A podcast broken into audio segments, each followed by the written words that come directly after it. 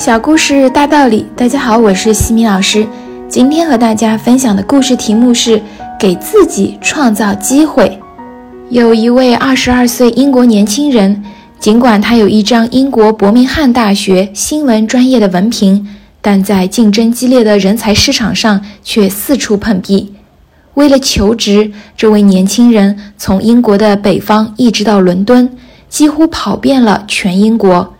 一天，他走进世界著名大报《英国泰晤士报》的编辑部，他鼓足勇气，十分恭敬地问招聘主管：“请问你们需要编辑吗？”对方看了看这位外表平常的年轻人，说：“不需要。”他接着又问：“你们需要记者吗？”对方回答：“也不需要。”年轻人没有气馁。那么你们需要排版工或者校对吗？对方已经不耐烦了，说：“都不需要。”年轻人微微一笑，从包里掏出一块制作精美的告示牌，交给对方说：“那你们肯定需要这块告示牌。”对方接过来一看，只见上面写着“满额，暂不招聘”。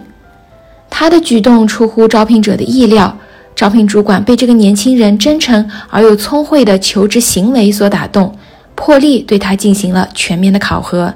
结果他幸运地被报社录用了，并被安排到与他的才华相适应的部门。事实证明，报社没有看错人。20年后，他在这家英国王牌大报的职位是总编。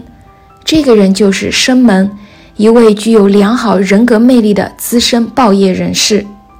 机遇总是垂青有心人，生门在求职时善于变换思路，从绝处求生的创新思维，给自己赢得了让别人发现自己才华的机遇。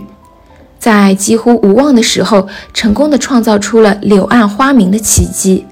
正如美国著名地质学家华莱士所言，找油的地方就在人的大脑中，人的大脑里蕴藏着丰富的宝藏，思维方式就是其中最珍贵的资源。成长箴言：机会等不来，做不来，它是永远属于有充分准备的头脑，永远属于善于把握机会和创造机会的人。生活中，很多人指望别人能给自己更多的机会，而看不到最能给予机会的人恰恰就是自己。有远见卓识的人深知，唯有自己才能够给自己创造机会。今天的分享就到这里，如果你喜欢这个小故事，欢迎在评论区给到反馈意见，也可以加微信 XIMIKT 和西米老师一起互动交流。感谢你的聆听，我们下次见。